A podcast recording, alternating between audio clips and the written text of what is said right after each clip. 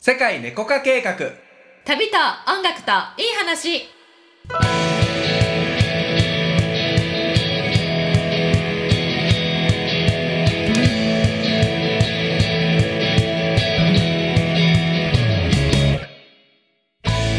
こんにちはたけちゃんですゆりこですこの番組はより自由に自分らしく豊かに生きていきたい人のために自分を制限している思い込みに気づいて人生をワクワク彩り豊かに変化させていく番組です潜在意識スピリチュアルに関する知識やコーチングコンサルティングの技術を使って皆様のご質問にお答えしています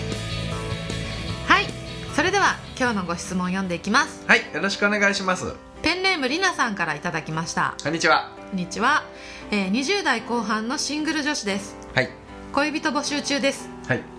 悩みがあるのですが彼氏ができても仲良くなるとイライラして喧嘩ばかりしてしまいますほう次のパートナー探しに何かアドバイスをお願いしますはうんうんうん親しくなるとイライラして喧嘩しちゃうとあなるほどうんで多分喧嘩別れうんみたいな風に相手にぶつけちゃうみたいな感じのご質問ですよね、うんうんうんうんそ うどうしたらいいですかまあ、次ものうちょっと器が大きい人見つけたいんじゃないあ相手がうんはあ男目線でいくとうんそのそうじゃないお器が大きい、うんうん多分ほら喧嘩するっていうのはさ同レベルだから喧嘩するっていう話がよくあるじゃんまあねそうねうんうんうんだからさもうちょっと自分よりさすごい器が大きいさ、人と付き合えばいいんじゃないでも自分年で上とかさ絶対喧嘩するからさ同年代とかじゃないのあの許してくれる人ってことやねもう許しみたいなでもさ器ってさ、同じ器同士しか付き合われへんやんでそうは言ってもやはりさもう若干あ私よりも器が大きい人ってイメージしてたら違うかもしれんよまあねそう器っていうものをどう捉えるかねその、うん自分がわがまま言ってイライラしてするのか、まあそもそもその喧嘩の原因がさうんね、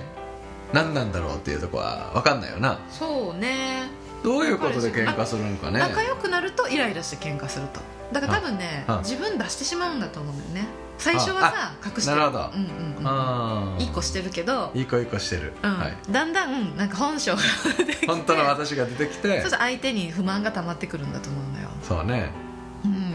まあそれはでも付き合った後にさ相性もあるもんね、相性あるよねうん、イライラする相手だでしたということもあるかもしれないしねうんうんうんそうねまあねイライラすることにもパターンがあるかもしれんからさそれ何なんだろうなとか見てみるのもいいかもしれんよねそうやね相手の何にイライラうんししてるのかとか、あいつも一緒じゃんとか気づくかもしれんし、あると思うあると思う、うんでそれはそういうのはダメって思えば思うほどそういう人を引き寄せちゃうからさもう一回同じストーリーが物語をねやっちゃう可能性もあるしね、そうね例えばめっちゃ親から厳しくさ綺麗好きに育てられてたりとかしたらうんうんうんさうんダラダラして汚いみたいはないさ、はいはい、はい、人とかばっかりこう引き寄せちゃってそれにイライラしちゃうみたいなさ、うんうん、うん、パターンとかがあるかもしれんよねあるかもねうん、それはあるかもしれませんだから、あどんなんか同じパターンでこういう時自分イライラするんだなっていうことをなんでイライラするんだろうまで深掘りしてそうねうんうんやっていくっていうのはいいかもしれませんようね、ん、そうねまあそれをなくすわけじゃないけどさそれを緩めることでさだいぶいろいろね、うんうんうんあの解決してくると思いますけどねそうですね許すってことねうん、うんかつねやっぱりイライラしてるってことは自分がイライラの種を持ってるってことだからそうね私はさそのパートナーってさ、うんあい機嫌取ってくれる相手じゃないと思うよまあそうね基本的にはさ、あのぎご機嫌同士でおったらええやんか、うんだからね多分ねこのりなさん自身がうんあの自分の機嫌をねうん自分で取れないんだと思うの、うんだから相手に機嫌取ってもらおうとしてる部分もあると思う、うん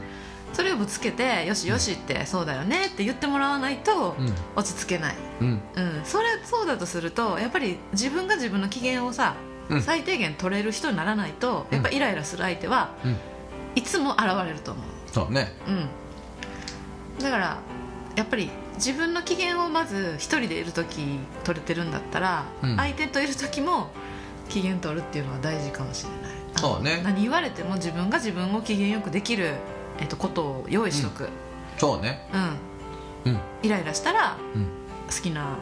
なんかドラマとか見るとかさ、うんうん、美味しいものを食べてうんなんかそれを和らげるとか、うんもうずっと引きこもりだったらそうやし、あんまり人にそれを依存してさあの、うたなんていうの話聞いてもらって解決しようとかじゃない自分一人で機嫌取れる方法を知っとけばうん戻ってこれると思うし、うんそうねうん、っていう方法もあるんじゃないでしょうかはいということです。はい